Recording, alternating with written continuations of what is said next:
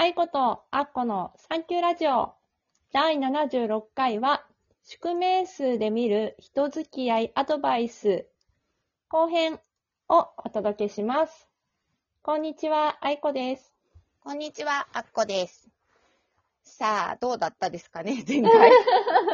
で、あの、前回から、あの、宿命数でね、人付き合いのね、アドバイスを見ていこうっていう放送をして、で、うん前回1個前のね、やつでは、えっと、うん宿命数1グループから5グループまでの、あの、人のね、あの、アドバイスをしていますので、もしうんそっちのね、数字の方はね、今、急いでそちらを聞いてください。そうそう。その、その、対処法なんで、相手側の数字になりますからあ、ね。そうそうそうそう。そうそう。気にねなる人の誕生日の日だけ分かったら、そうだねこれはちょっと使えるのでやってみてほしいと思います。はい。続きましうんて、宿命数6グループからいきます。そうだね、6グループ。はい。うん。6ってことは6日生まれ、うん。えー15日生まれ、うん24日生まれうん。が6グループ。うん。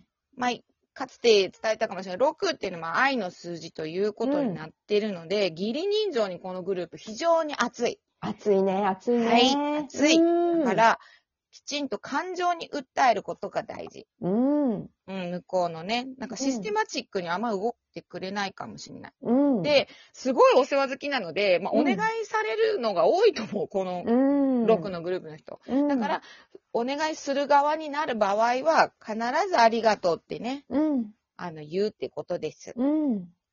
で、あの、ありがとうっていうのは必ず言った方がいいのと、うんあと、まあ、このグループがいるんだったらお願いするんだったら最優先がいいかもしれない。甘えるなら6のグループって感じ。そうそうそうそうそ甘えさせてくれるから。う。うん。あ、と、こう、あの人にあれ教えといてっていう、教えるのがとても上手なので、うん、6のグループがいるんだったらね、ちょっと、あのー教えてもらってもいいかなと思う。じゅうん。うん、確かに。で、15日生まれとか体育の先生なんで、運動系が多分いいと思いますけど。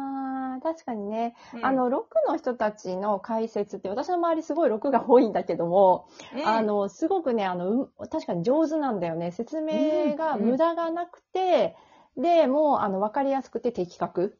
うんっていうようなで、あとこう、相手の失敗も待ってくれたりしてさ。あ、そうそうそうそうそう。ね伴走してなんか柔らかい走ってくれる感じね。うんうん。なの本でね当そ。うそうそう。うん、ただ、あの、大切なのはありがとう。やりっぱなしにして。まあ、あうんのその、多分ね、プラスアルファのことしてくれるんで、6グループは。ああ、そうなの、そうなの。うんなのに、それはしても、頼んでないことだからと思ってうん流さずに、うん、えーって言ってありがとうって言うともうすごく喜んでうん、うん。いい人です。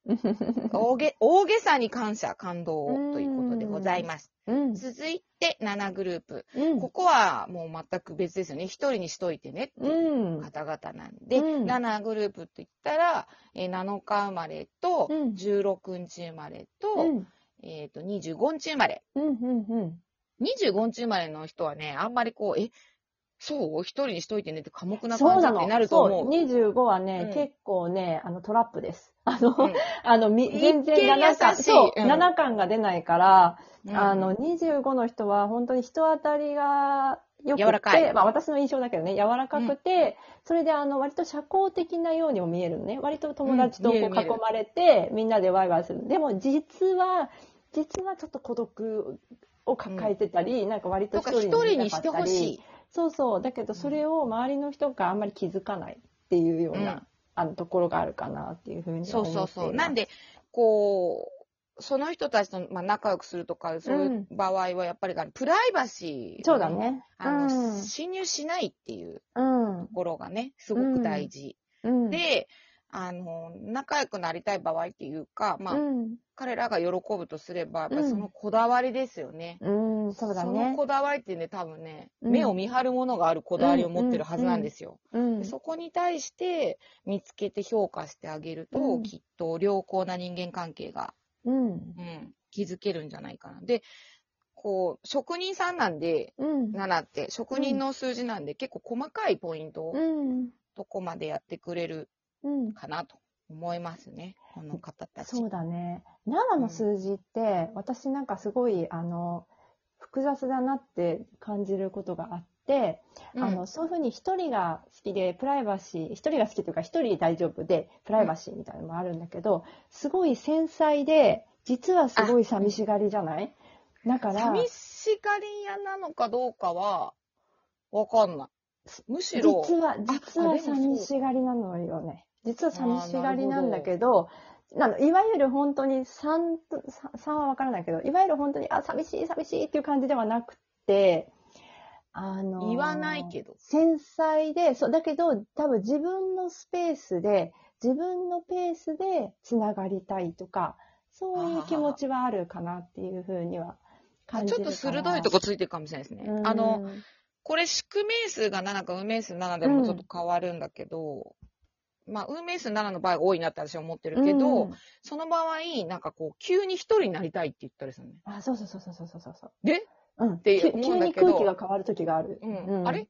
あれ？って、なんかこもりたいとかね。うん引きこもりたいみたいな。うん。でそれは別にそれでいいけど、うん、うんその、あの、ひ人の、あくまで人の中にあっての7っていうね。そうそうそうそうそうそう。7ってこうブランンドなんで、そのずっと引きこもりはないなっていうのはうん思ったりするから、もしかしたらそれは一つのこう、寂しいアピールとかもあるのかもしれない。多分なんか大勢いる中で一人の世界に入ることができる人っていう感じがするかな、あーナナは。ねだから一人きりで一人の部屋にこもるというよりは、大勢いる中でスッとこう一人の世界を作って入れるっていうイメージかな。なんかごちゃごちゃ動かず、ちゃんと冷静に見れてるっていう印象もありますね。確かにね。7に関しては。うん。まあ、とりあえずプライバシーを侵入しすぎないことが大事。うん。に続いてこの8。うん。真逆ですね。そうなんだよそう、ね。8日生まれ。そうなんだよそれね。から17日生まれ。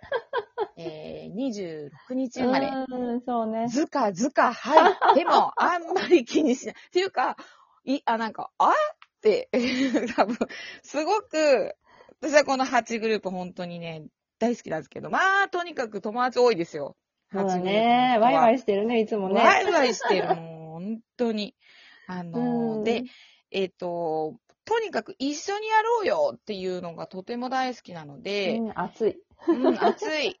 もう仲間になったらね、もうすごいサポート力よう。。うんん。で、こう、目標があっうて、ん。一緒にやるっていういう場合はね、うん。その8グループの人がすごい結構なパワーでやってくれるから、うん。じゃあ自分ちょっと力抜いていいかみたいなことをしようもんなら見てますから。そう。蜂足のはしっかり足並みは揃えないと怒られるからね。うんそうそう、怒られますよ。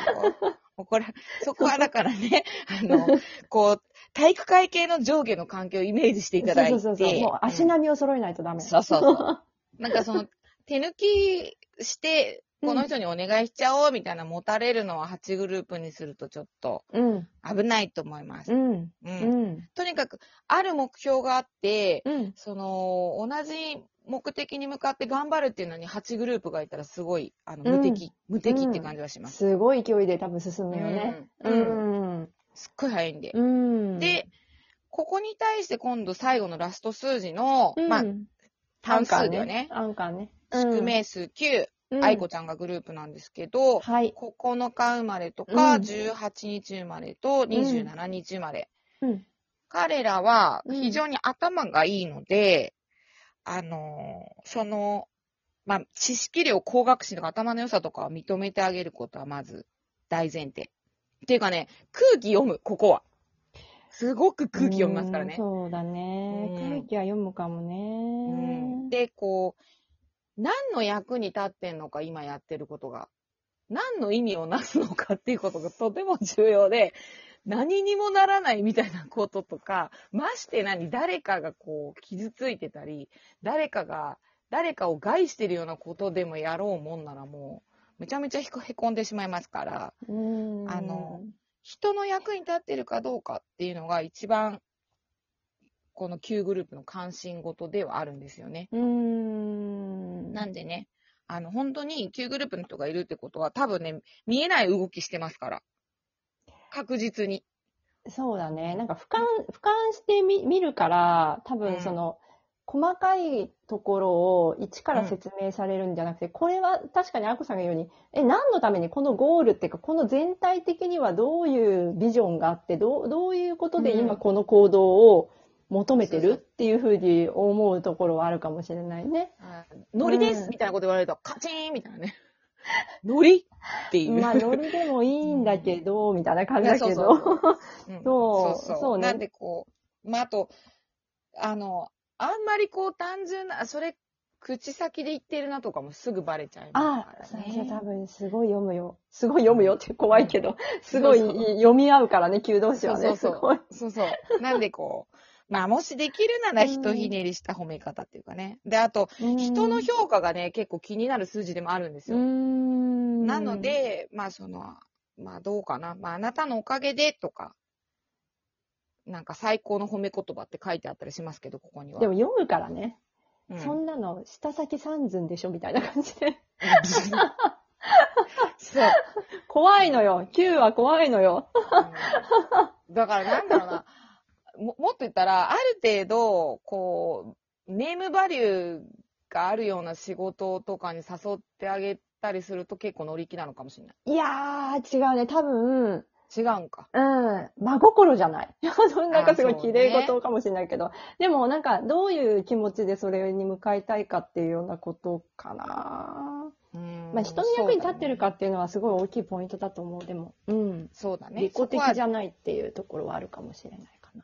で、こう、ラストがですね、うん11グループ。これは2つだけ。11日生まれと29日生まれなんですけども、ここはもう独特なセンスとユニークな発想とかなんで、で、あの、ちょっと、あの、ひょこう、それを否定しないで認めてあげるのが大事なのと、うんで、あと、ここはね、結構直感力が強いので、うん大事なことは口約束じゃなくて文字っていうことが大事です。なるほどねうん。